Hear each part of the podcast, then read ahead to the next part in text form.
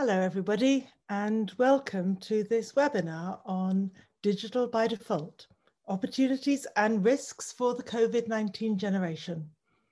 This event is part of the LSE Festival 2021, Shaping the Post-COVID World, and the webinar and the festival runs all this week. Uh, my name is Sonia Livingstone. I'm a professor in the Department of Media and Communications here. And among other things, I coordinate the Global Kids Online project with UNICEF, the Children Online project with colleagues in Europe, and the Digital Futures Commission with the Five Rights Foundation. And I'm really delighted to be chairing this event today. We're recording and live streaming this session, as I expect you have noticed, and we're going to include time for audience participation. So do please put your questions in the Q&A box and we will come to them in a bit. So as we all know, among the many other shocks and transformations of the past year, COVID-19 transformed society's reliance on digital technologies as the infrastructure for education, health, um, family, work, and much more. Almost overnight, following lockdown, children's lives became digital by default. Infrastructures, of course, are taken for granted, necessary, the means by which uh, vital activities become possible. But digital infrastructures are far from um, unproblematic and they don't always serve our interests. In the last year, we've heard a lot about the so-called COVID generation, and few of us thought we'd be still thinking about this generation one year later, that we'd still be locked down. It seems to me really timely to ask some of our big questions about children and young people's experiences, the difficulties they've encountered, maybe some good things to come out of it all. And it's time to listen to children and young people's calls for change.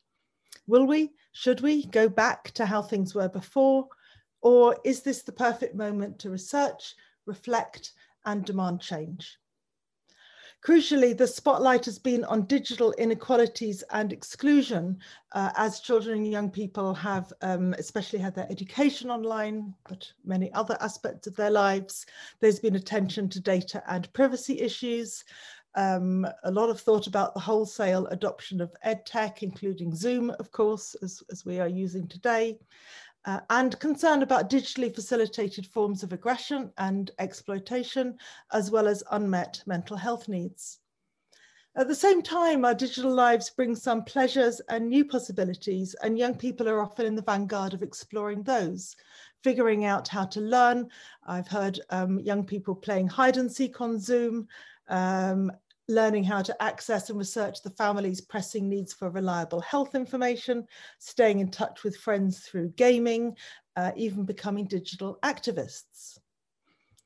Earlier on in this past COVID year, child rights organisations sprang into action, as did researchers working with children and young people. And once everyone had figured out how to do research and consultation during lockdown, which was not so easy, some really fascinating projects got underway.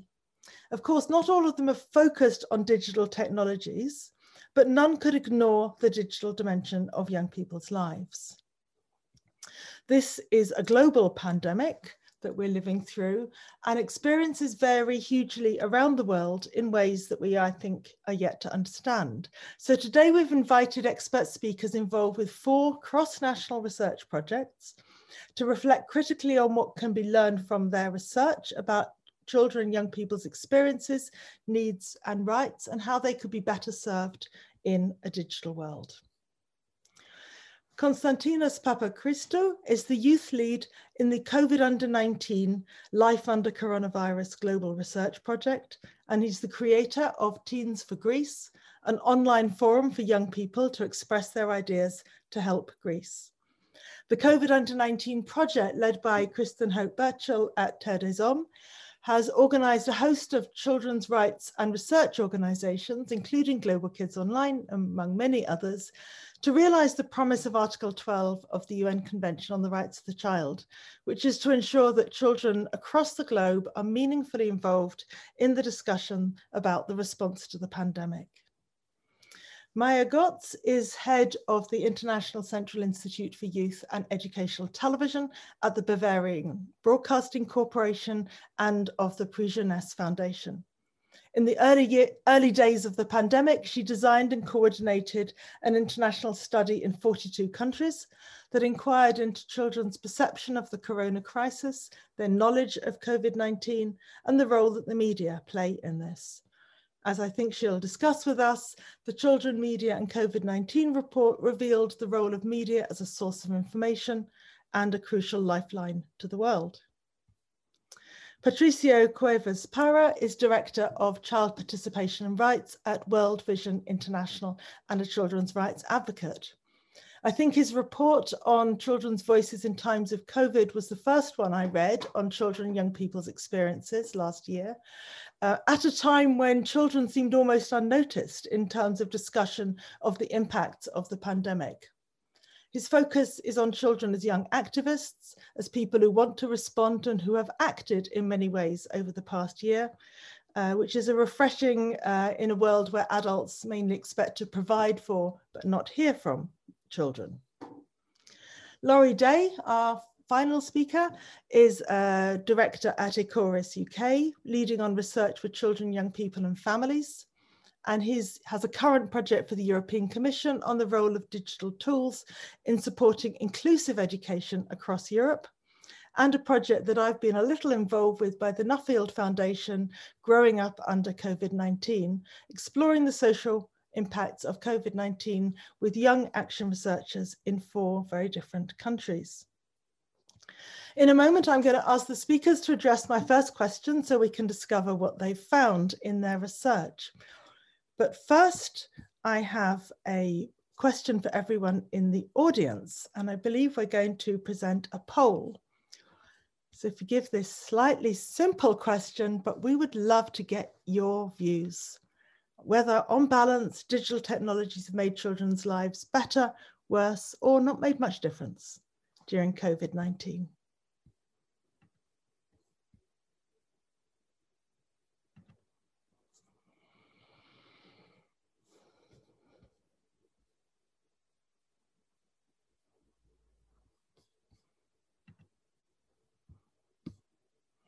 I realize I don't know how we get the results of the poll. Maybe someone is going to tell me them in a little while. But thank you uh, for answering. And um, if you haven't answered already, please do. I'm sure we'll figure out the results in a moment. So I'm going to organize that. that oh, there we go. All right, we have a bunch of optimists in the um, in the Zoom room. Uh, just about on balance, people listening think digital technologies have made sure maybe we can't quite imagine a, a pandemic without the digital. That's, that's a, a, question, a thought to conjure with. Um, but interestingly, a third think it's made things worse.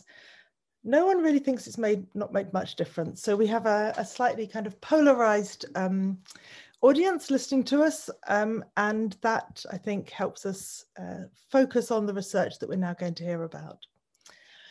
So I have a very straightforward question to our four panelists to get things going. I'm going to ask them to keep their remarks fairly short, um, kind of three minutes um, max for each.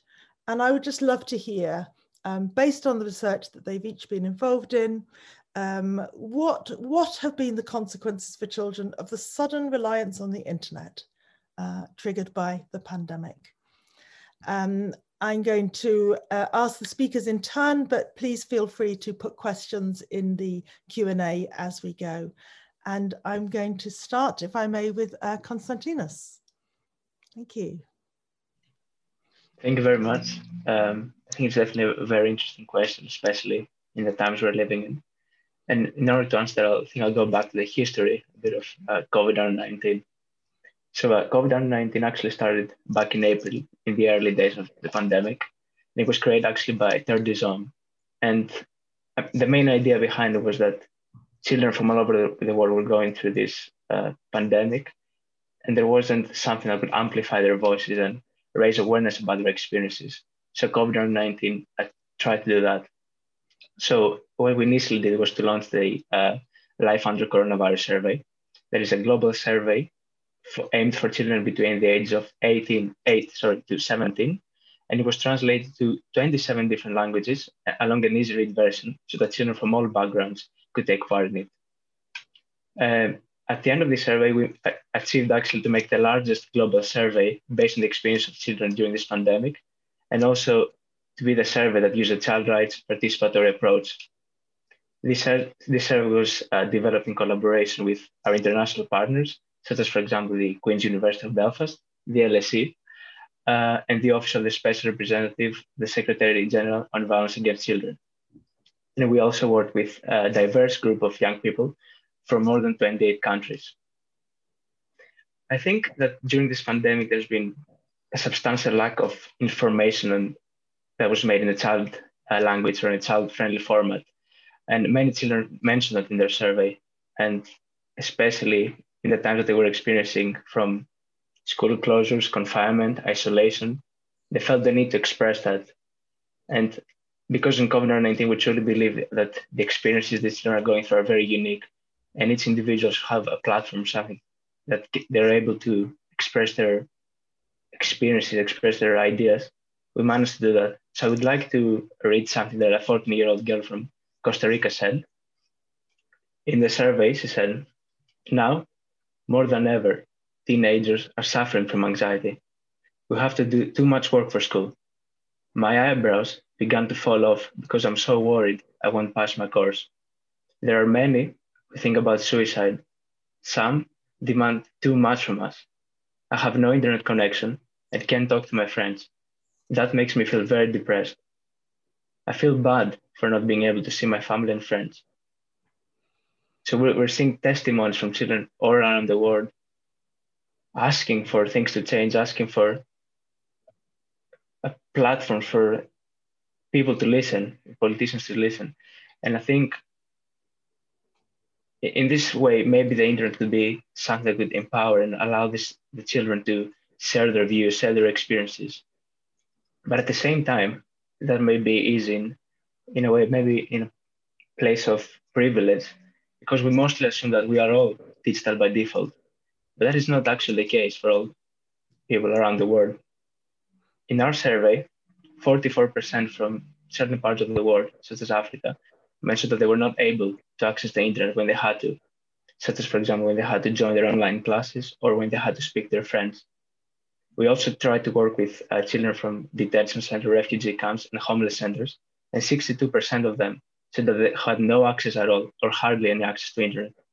While at the same time, migrant asylum seekers had significantly lower access, between 38%, 38% and 27% specifically. And I think it's so important that will build infrastructure that will help these children and use platforms and spaces to amplify their voices and share their experiences. And it's really important to understand that not everyone is in the same situation and each people are, is going through a very difficult time or I mean some people were finding it a bit easier, maybe they were spending more time with their parents. That's something that was quite interesting. But it's definitely a very hard time and especially when children and young people feel isolated, we should do something about it and use the internet to help them. Brilliant. Konstantinos, thank you very much. You have um, begun with a, in a somber mood, and I think um, rightly so, reflecting the many things that you that you've heard in the project from children, um, often living under very difficult circumstances, in circumstances where technology could have helped a lot more, um, but hasn't been there when when needed. So, so, so thank you for that. Um, I'm going to turn to um, Maya, Maya Götz, for a view from um, the project on children, COVID and media. Thank you very much. Um, well, to answer your question very flat, uh, children had to become media literate in a very short time. Of course, a lot of them already know how to use the techniques and where to find the right programs and how to control their media use in, in a healthy way. But uh, especially, for example, if I'm talking about Germany, quite a lot did not. So they had to come media literate in a very short time, and of course, especially their teachers, which was the biggest lag in international comparison in Germany.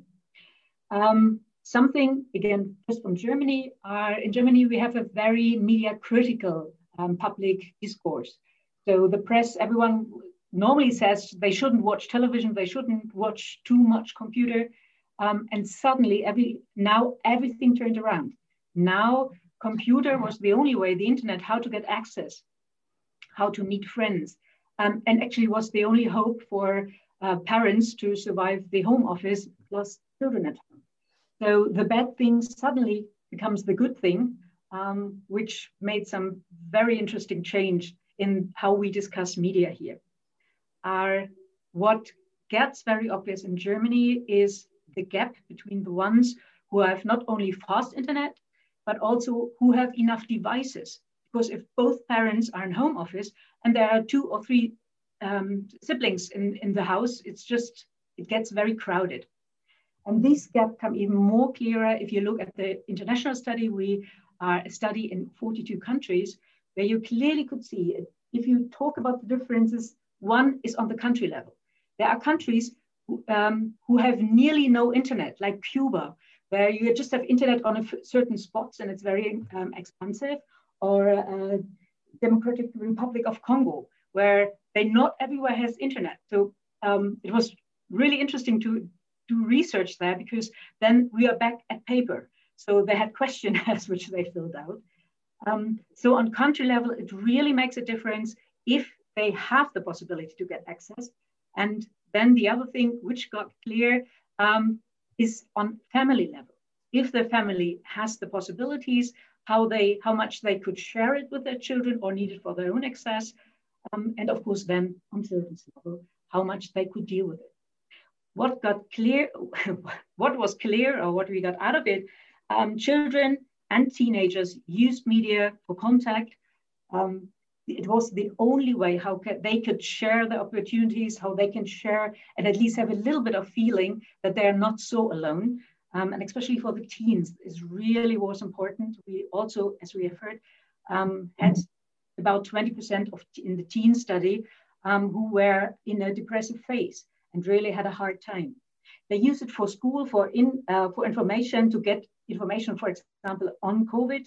Um, they also described it as escape to just forgot for a moment the world around and hope and just pass the time pass by that things get normal again. Um, and they use it for uh, to cope with their feelings. So they are, um, we asked them, how do you deal with the situation? And then media was a very central point, how they deal with bad mood, with too much energy, with whatever. So media really become a big part of their life and how they could cope with their emotions. Brilliant, thank you. Um, something very important, I mean, many very important points. I think um, uh, one about, um, for those of us who, who, who, often think about digital literacy or media literacy, suddenly we see how very important it is to be able to just manage and interpret and be critical of all of this technology. But I think as both you and um, uh, Konstantinos are, are, pointing out, the, the question of the infrastructure and the provision and questions of inclusion, yeah, are just very, there's no point understanding the technology if you can't access it. So um, Patricio, uh, yeah. Sarah, can I turn to you? Thank you so Thank much. you so much. Um, I conducted a research at the beginning of the pandemic last year in February, March, April, where, as you mentioned, there were children voices that were absent from the global discourse in terms of COVID-19. So there were two situations at that time that we perceived. One was an adult-centered response uh, from a programmatic level, but as well policy level, and children that were absent or they were victimized where we try to find out what's what's happening with them, where are the voices, what are the opinion perceptions. So I did a research in about 12 countries. So for instance, I talked to children from Nicaragua, Peru, Brazil, Ghana, uh, Kenya, Bosnia and Herzegovina, Mongolia, Bangladesh, etc. And one thing that was the same across all the countries was the lack of access to internet and the schools shut down from one day to another day without any warning most of the country claim, they say, now we are moving to um, home uh, online education, school will be open, all the children will have access, but many of the children told us that never happened. For instance, in Peru, one of the um, participants said, they told us the school is closed one day, next day we were at home with no communication at all with the school, and during month, they didn't have any class, anything. No homework, no communication with a school teacher, etc. They say like Maya when she mentioned about DRC and Democratic Republic of Congo, children mentioned exactly the same. They didn't have any access to internet. But on the other hand, for instance, Bosnia Herzegovina and, and Romania, they have access, but they were very exhausting for them, very uh, kind of a lot of pressure. But as well, they said those children from rural areas, they were not able to join the classes. So all the whole situation exacerbate inequalities where inequality was already something a major problem in the communities. When I asked them about their perceptions in terms of if they are listened to, none of them said they were listened to, nor in the school, nor in the community, nor in the family.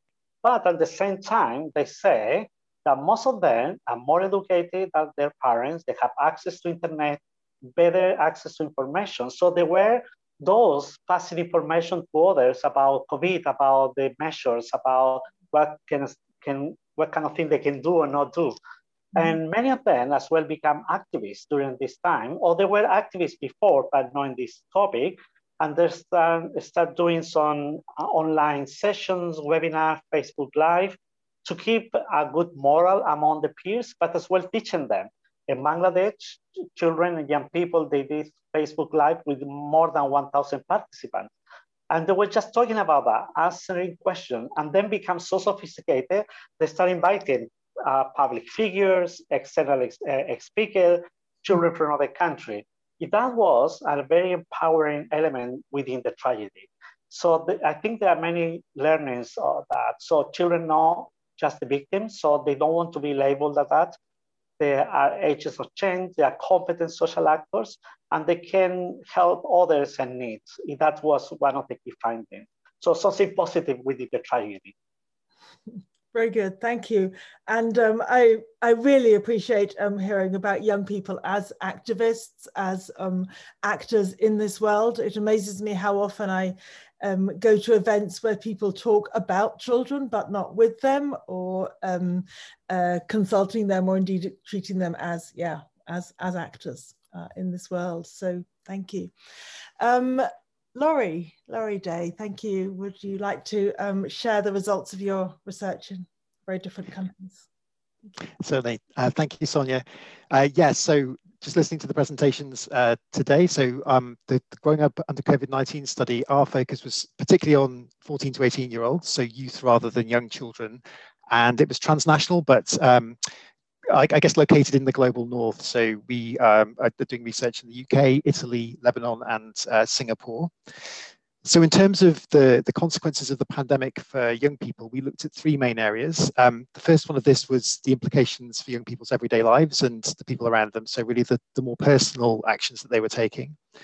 The second was uh, young people's perceptions of how the crisis is being managed and the decisions that are being made largely on their behalf, as, as it turned out in a lot of cases. And then the third was the, uh, the media and public response element. So all three interlocking. Um, and I think what came through um, really strongly was that internet and social media cut across all three of these themes um, inescapably so uh, during the pandemic period.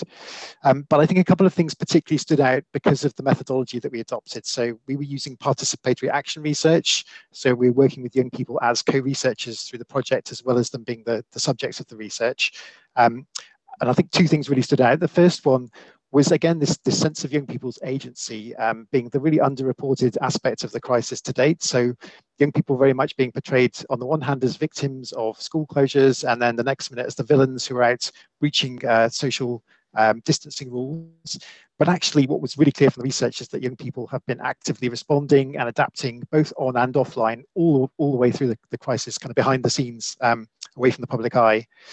The second was that um, young people's experiences of the crisis really varied considerably according to personal circumstances, and there was some really sharp contrasts within the project. So what for some was an extremely challenging period, um, for others, to some extent, was actually quite liberating, um, despite the seriousness of the, the wider public health emergency.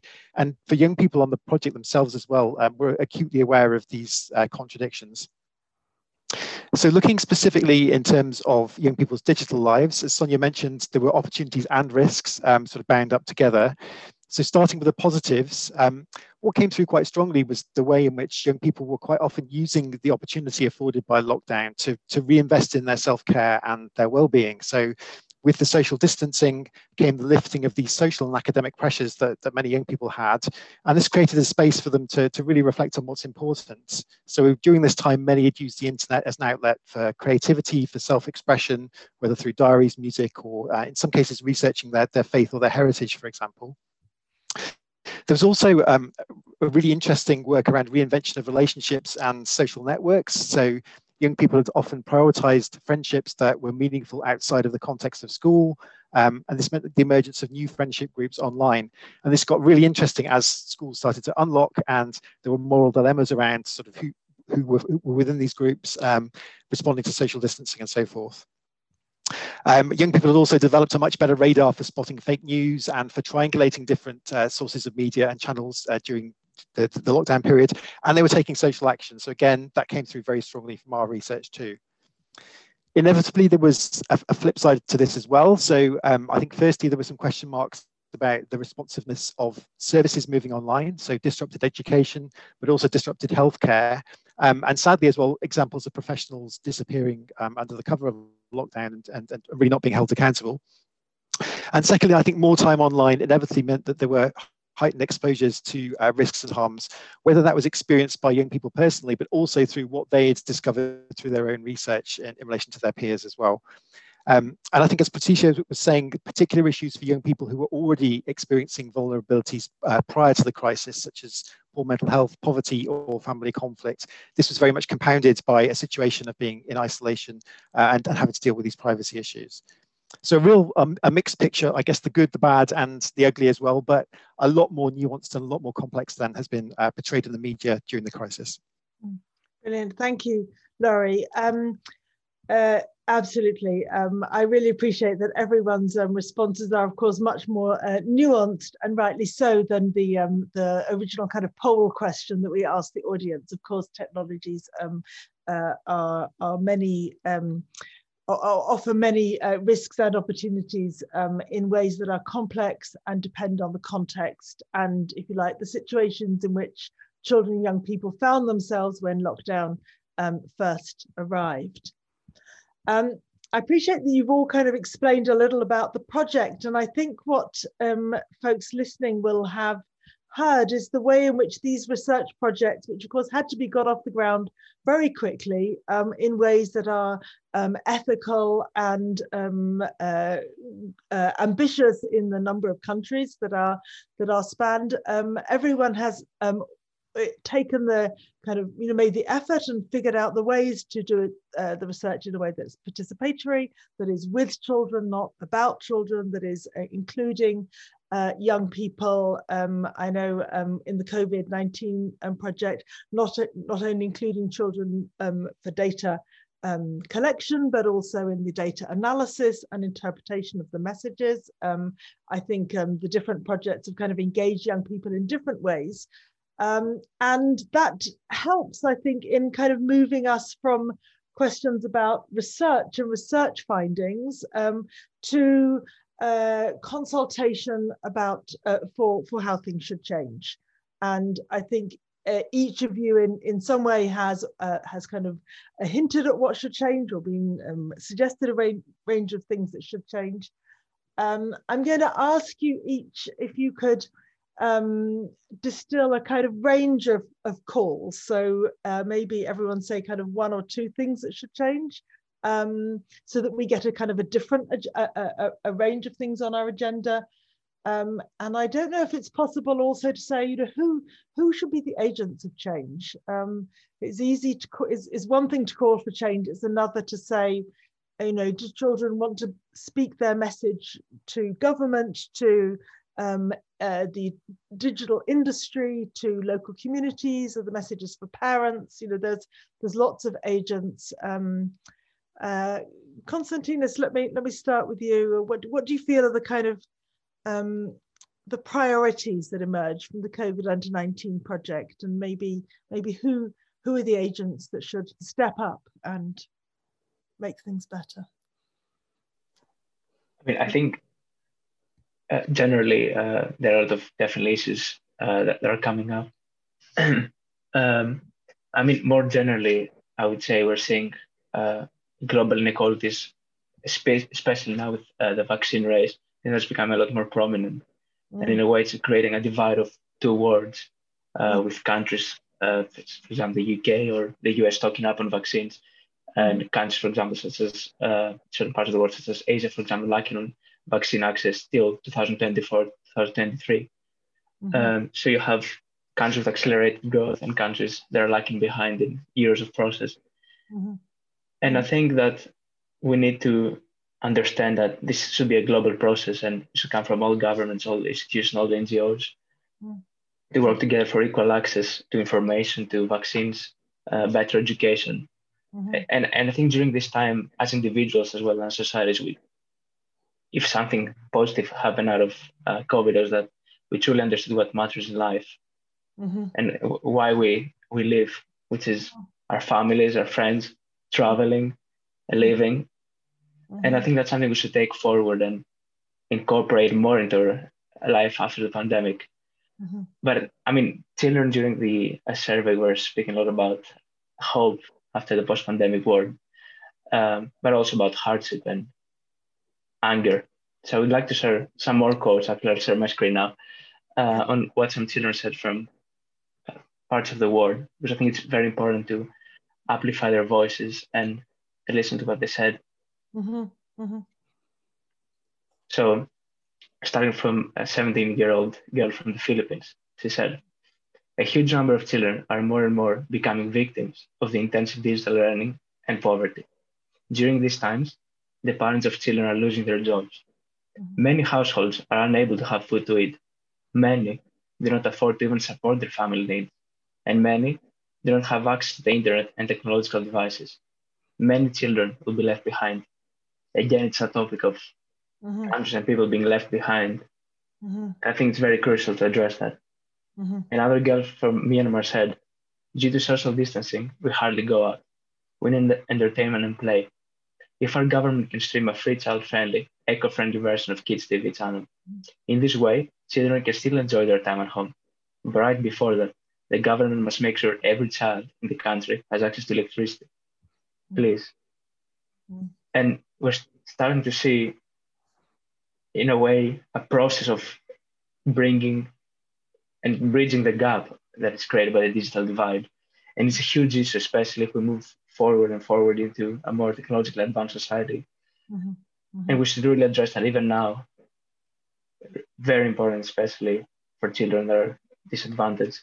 Mm-hmm. And I think another issue that arises from that question of uh, technological advancement is also the freedom of expression and how views are considered and how we can use social media to use that. Mm-hmm. In, in our survey, only 20% of children felt that they were listened by the governments.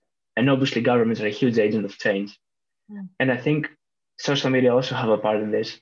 Social media have been shown in the past years, and the past 10 years, they become a lot more prominent, that they are so powerful tools of expression so powerful for politics and for so powerful for people to share their experiences. And maybe we should start seeing social media platforms take a more ethical side and promoting ideas as such. I think that's very important. And even they are huge agents of change that we should look at. And I think the last one, in terms of um, moving forward to the new digital age and providing a better understanding, would be having support to get reliable information and access to information in general. Mm-hmm. And even though we may become, we think we're becoming digital by default, in our survey, we discovered that most children, around 62% of the children that took part in the survey, trust their parents still as a primary source of information. Mm-hmm. And I think that like, it has two sides, actually. I mean, we, we're seeing a huge anti-vax movement, mm-hmm. uh, which is, especially in our times, very scary. I mean, it's uh, delaying the effort and everything. Uh, so I think informing the parents and, and the children, obviously, as well, starting from education, starting from the internet, starting from social media, from the governments, mm. would also be in child-friendly language is very important. Mm-hmm. So in terms of agents of change, I would say governments, mm-hmm. the children themselves even can be agents of change. Mm-hmm. Uh, schools, social media, and generally internet agencies, I think are very important as well. And obviously international organizations such as WHO, the United Nations. Mm-hmm. Mm-hmm. Uh, absolutely, all of them. all of them. We often call for a kind of coordinated action across all the different stakeholders. Um, uh, sometimes I worry that that means that everyone can point the finger at someone else that ought to be ought to kind of lead the way, and not enough happens. Uh, and um, uh, Konstantinos, as you as you, I mean, you you you are very eloquent in in what should change. In a way, what is sad is that we kind of knew this a year or two ago, but it didn't happen. And now we have been caught in a situation where it is just so vital that, um, that we address the questions of inequalities and privacy and safety and opportunity in this digital world. Um, so maybe now it is, it is higher on the agenda. Um, Maya, you said something that um, that that rang true with me at, at, the start of your talk. You said um, uh, families have been so against technology in many ways, too much screen time, and suddenly everything was screen time. But I think we've also heard, in some ways, from from panelists um, that uh, we we uh, Konstantinos said this too. We also recognise um, we cannot live in a completely media world. We do need to get out, see our friends, breathe the fresh air. I just wonder what whether whether you could distill your research in terms of messages, a call for media organizations, uh, whom I know you work with, and try to kind of think, you know, how could they play a better role in their responsibilities towards young people? Wonderful bridge. Um, because one of the in really interesting findings of the study, um, we asked more than um, 4,200 kids in uh, 42 countries um, and we asked them what they know about uh, the coronavirus, and we confronted them with them some fake news. So, and what we found is, and um, on another part of, uh, of the questionnaire, we asked them, how much are you personally worried about the coronavirus? Um, and what we found is that children who are informed, who know a lot about the coronavirus and can identify fake news are less very much worried. So it's very mm-hmm. important um, that they have information uh, which speak to them. So they need children's television. And you clearly um, could see a difference. For example, UK was uh, one of the top countries where children really know a lot about the coronavirus. And the Philippines, we just heard it, they were, they had nearly no knowledge. So it's um, the fear was was there. They didn't know what how to deal with it. Um, and in another part of the study, we did qualitative interviews with children and refugees um, on forced migration. So refugee camps in Syria still or uh, in refugee shelter. Um, and there got, uh, got, got obvious, very clear lack because most of them didn't have any information in their own language. Mm-hmm. So they were really on fear. Some of the families didn't go out for two months because they thought uh, the war has arrived in Luxembourg in this case. So it's really, uh, we have to think about what languages do the children speak in the country and how could we give them some access. And just one little other finding, um, we also ask them, okay, you, sometimes media can really help and now it's really important, but sometimes it can get too much. How do you uh, shape, how do you control your media usage? Mm-hmm. And the interesting finding was the ones where they just said, well, my parents control it. Um, they tell me what to watch and what not to watch.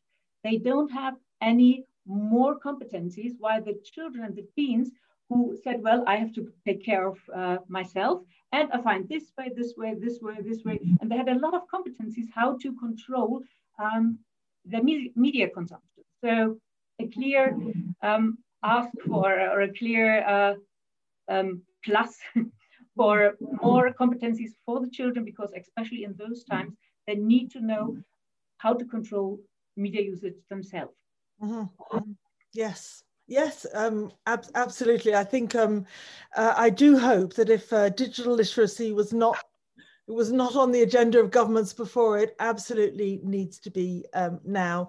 Um, but I think also, um, as you say, there are also questions about what the media should provide, what, what they can do. They're often very powerful um, organizations.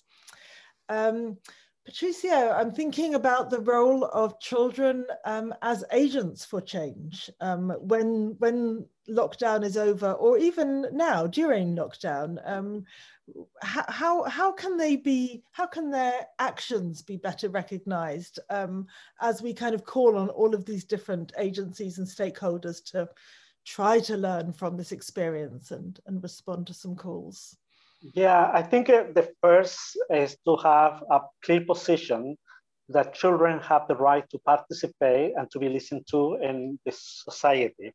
If that right is having always prevented in different ways, or having tokenistic, not sustainable, or having more consultation or dialogue, no influence in decision making. It's a list of consistent challenges all over the time, across different countries, region, etc. But for instance, uh, my, my research engaged with 12 children and young people as my co-researchers, which was essential to succeed in my research. So there were not any possibility to do fieldwork. I couldn't travel to any country. Um, our uh, contact people in different countries, they couldn't leave the office or couldn't leave. But the children, they live in the community. So they were able to interview their peers, sometimes via WhatsApp, Facebook, talking in the street, or when they gather in some safe places. So that show that when we have a, this intergenerational cooperation with children and young people, like in a research, this can be done. As mm -hmm. I was able to do it, reach a number of children I'm mm. involved then in the decision-making process and analysis, and then become as well a group, my advisory uh, group. So this need to change because we see families, schools, churches, any religious leader, policymaker, etc., and all different levels from the local, very local community until the global stakeholder mm-hmm. still is a resistance to listen to children and to treat them as a competent social actor. So I think that's the first thing they can need to change. And children have proof they have the ability and they have the will to engage in social change. And if they can mobilize their peer for actions that they believe are very important. Most of the children I interview are from very deprived communities, very vulnerable families, but they were always worried about other people that were more vulnerable with them, or people have no access to internet, no information, so they were always thinking how can reach them. So my call uh, today is to ask everybody in power, but power from community to the global to national countries, is to listen to children, take them seriously, but it's not just to console them, is how to take their ideas into account and how to report back to them how we have been the ideas used in decision making. That process is very difficult. The listen is the easy step, but take into account and provide feedback if that should, should be sustainable is way more difficult. Mm-hmm. So, but I think uh, COVID-19 provides certain opportunities, a lot of challenges, but mm-hmm. the opportunity is that they prove they want to do many things. And and I saw as well some uh, webinars organized by children, young people, just mm-hmm. to meet other children from the country, talk about their problems. So they mm-hmm. were able to mobilize others to interact and make something happen. Mm-hmm. Thank you. Mm-hmm. Fantastic. I think you're, you're making me think, um, Patricio, that in a way, um, uh, COVID has been hard, lockdown has been hard, but um, now as someone said earlier, we kind of know what needs doing. And so in a sense, the hard work really does begin now. Um, and um, it could be enormously eased if, if people would listen to, yes, listen to children and young people and, and work with them rather than um, without them. Um, Laurie, I'm uh, coming to you uh, as our fourth speaker again, and I want to ask you um, a tricky question, if I may. Um, I think we've We've been talking about many different parts of the world and um, uh, the differences, but also some of the commonalities. Um, and perhaps because your project focused on four countries where you could get to know the context a little, I wonder if you feel it's possible to kind of draw out the calls from children and young people for change kind of different in those contexts? Um, or do you feel that they really did kind of say they had some similar demands despite the different parts of the world they live in? Yeah, that's interesting. I, I think um, probably a combination of both. Um, it, it, was really interesting that I, I think uh, in the context, because it was there was a lot of differences between individual young people who were involved in the project and their peers, as well as the country differences. So, um, although the backdrop was very different. So, for example, in uh, Lebanon, when we were talking about um, access to education, um, what was talked about in the context of being quite challenging in the UK in terms of the shift to online learning. Um, you know, it's a whole different um, level in terms of Lebanon, in terms of access to to internet, um, sort of going down. Um, real sort of um, much more infrastructural challenges going on there. Um, and then similarly within Singapore, I think to some extent there were assumptions about digital learning being perhaps more established and more embedded, but irrespective of that, I think a lot of it really comes down to how that's activated by individual professionals, by individual schools, and some of the, the decisions that they're taking. So it really felt like ultimately a lot of the, the challenges were the same that actually education is a right, that um, access to education has to be something that is negotiated between um, children, families, and schools, irrespective of the context.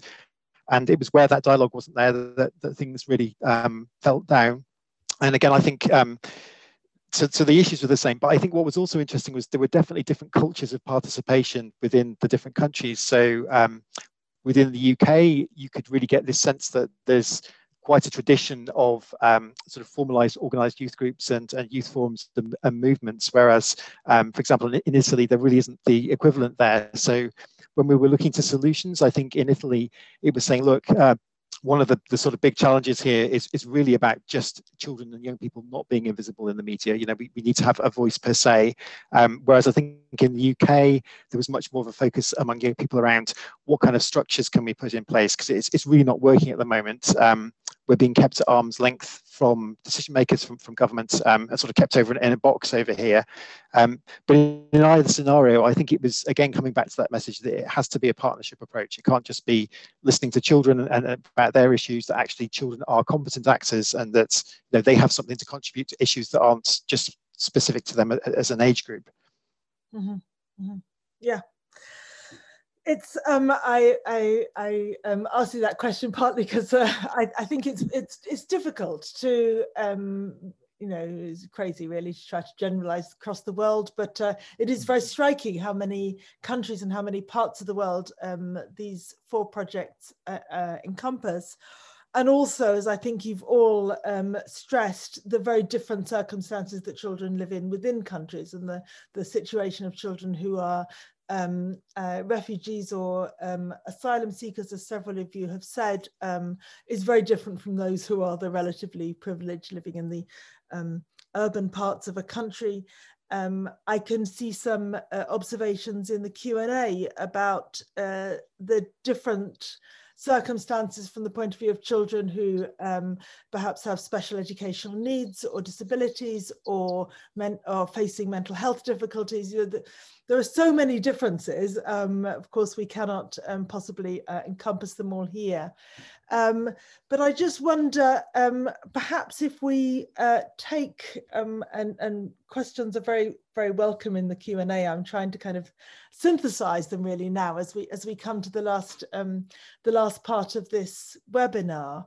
Uh, I, I, think there is really uh, uh, a sense of urgency from the questions, and I invite you to, to, to respond to any of them, of course, uh, about the children who are particularly disadvantaged or particularly without um, the the resources from their society, um, where perhaps we've we've we've hoped some of us who study technology that the technology would provide the kind of the workaround, the the helping hand where society had failed, that maybe the the technology could provide the means of inclusion.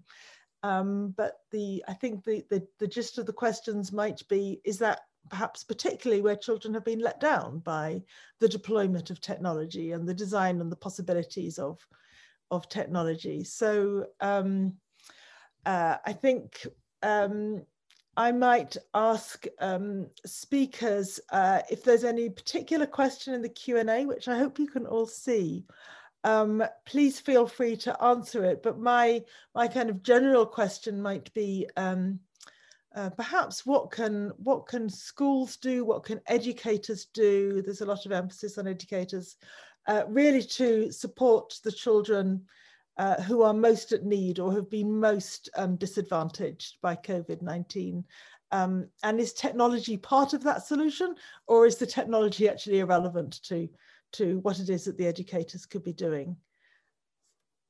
Uh, any, any order really. Um, sometimes we get very focused on technology, but it isn't always the, the number one answer. Um, I don't know, Maya, what do you do you feel that the schools could be kind of better using the technology to reach the children who particularly need it or in some other priority should take precedence? Uh, definitely in some countries this would solve a lot of problems.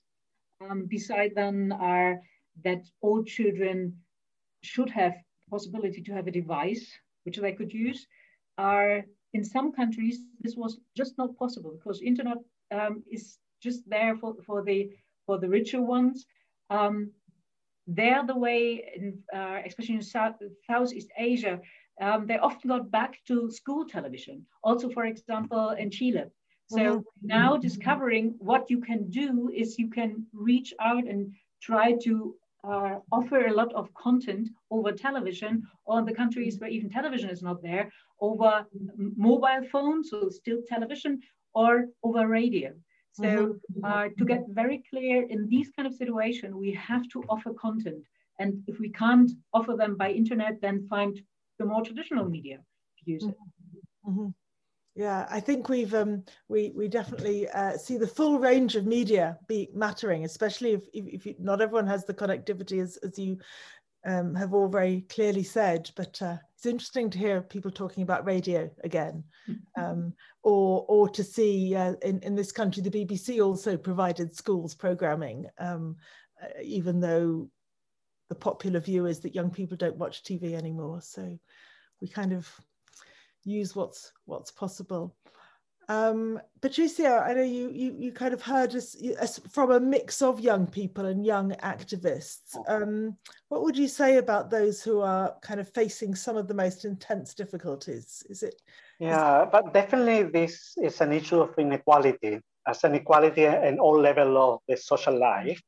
Mm-hmm. But one thing is the uh, digital component technology. So it's clear now it's about 48% of the population of the planet have no access to internet. So we're thinking half, and most of them in the global south. So, but as well, it's not just access to internet or devices. Uh, I've been talking to children, young people from communities in Africa. They don't have even electricity. So mm. just the chance to have even a laptop, if, uh, internet connection later, is almost impossible. So it still will be this huge gap in access to technology. Um, so, but uh, children always say that having, if they have an access to technology, even if at a community level, so an access to computer that a group of children or community can use is something that they really value. They don't see sometimes just need to have an individual possession of uh, internet or a laptop or tablet that can be used collectively. So that is another way as well to address many of these issues. But in terms of the children and young people that um, been talking to the or activists in many different issues from many countries. Mm. So even if they have all the technology, all the digital access, if they don't, if they are not listened to, what is the point? It does say always this. So what's the point to go on a conference? What's the point to do a research? What's the point to go a community meeting if people don't listen to us? I mm-hmm. think that is a major uh, mindset change we need to have uh, mm-hmm. from the international community to a very community in rural areas. So we need to change that.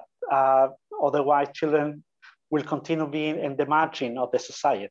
But as well, in another issue that COVID-19 evidence is, is the different identities, social identities that children have is affecting as well as her, their possibility to go out, to have a network, to communicate with others, for instance, gender, socio socioeconomic status, language, different sexual orientation, um, ethnicity, races, all these elements as well. We cannot take those out of equation in terms of the access to technology, use the information, and to be listened to. That is kind of for me uh, a key part. I'm not covering many of the other rights because I know many other experts will cover that one.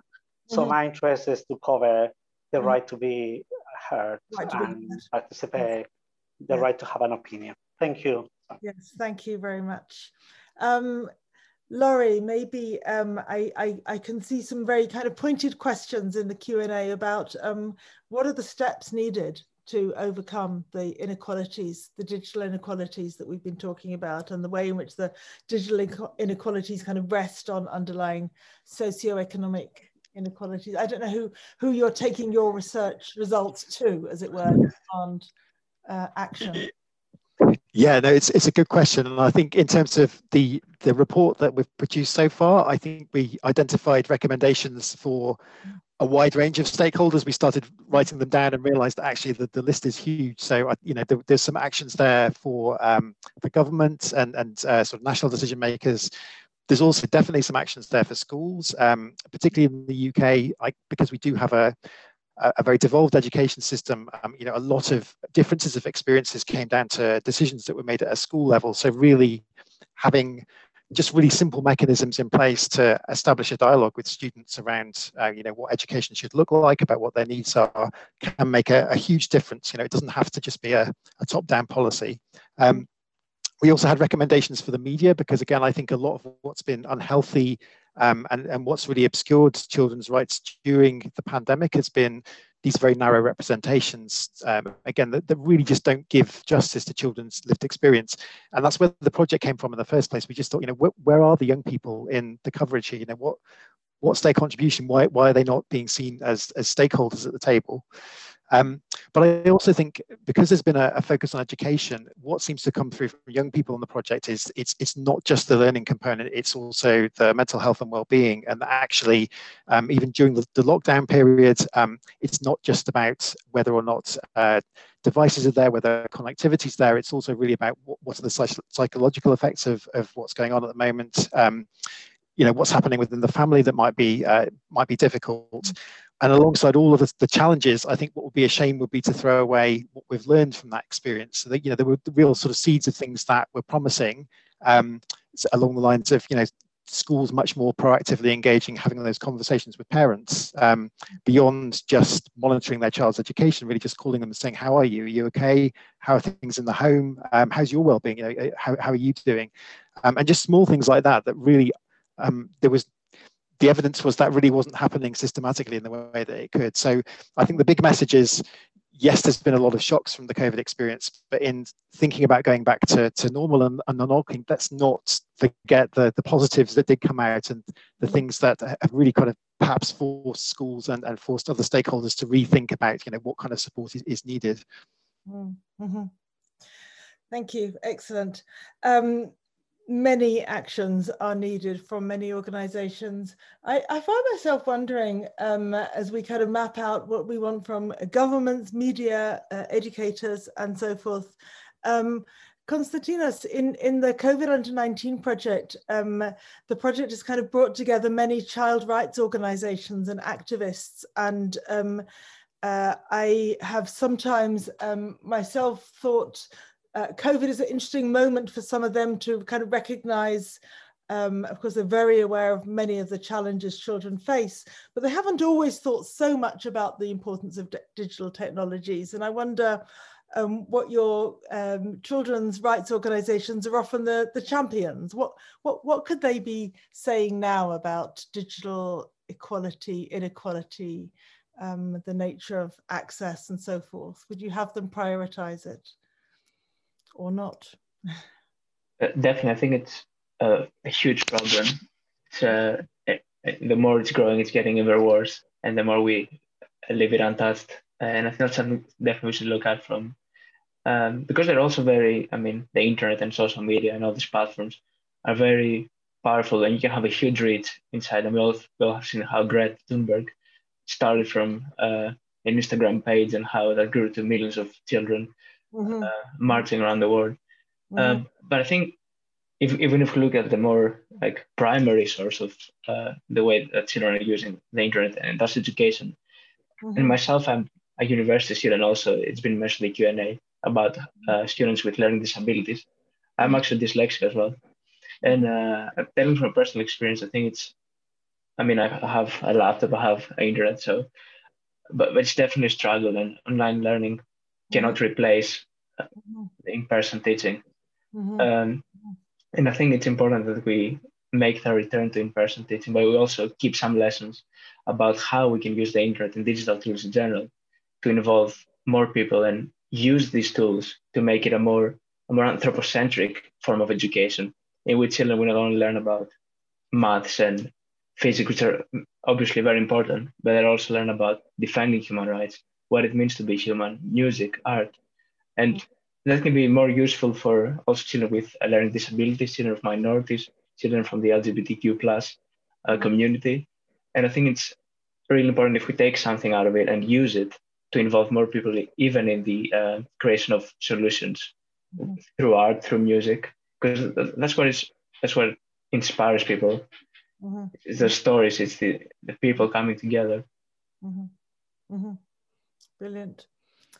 I'm um, um, aware that we have um, come to the end of our time, and I'm um, and there are many really brilliant questions in the Q and A that um, uh, I we could have we could have taken another hour over.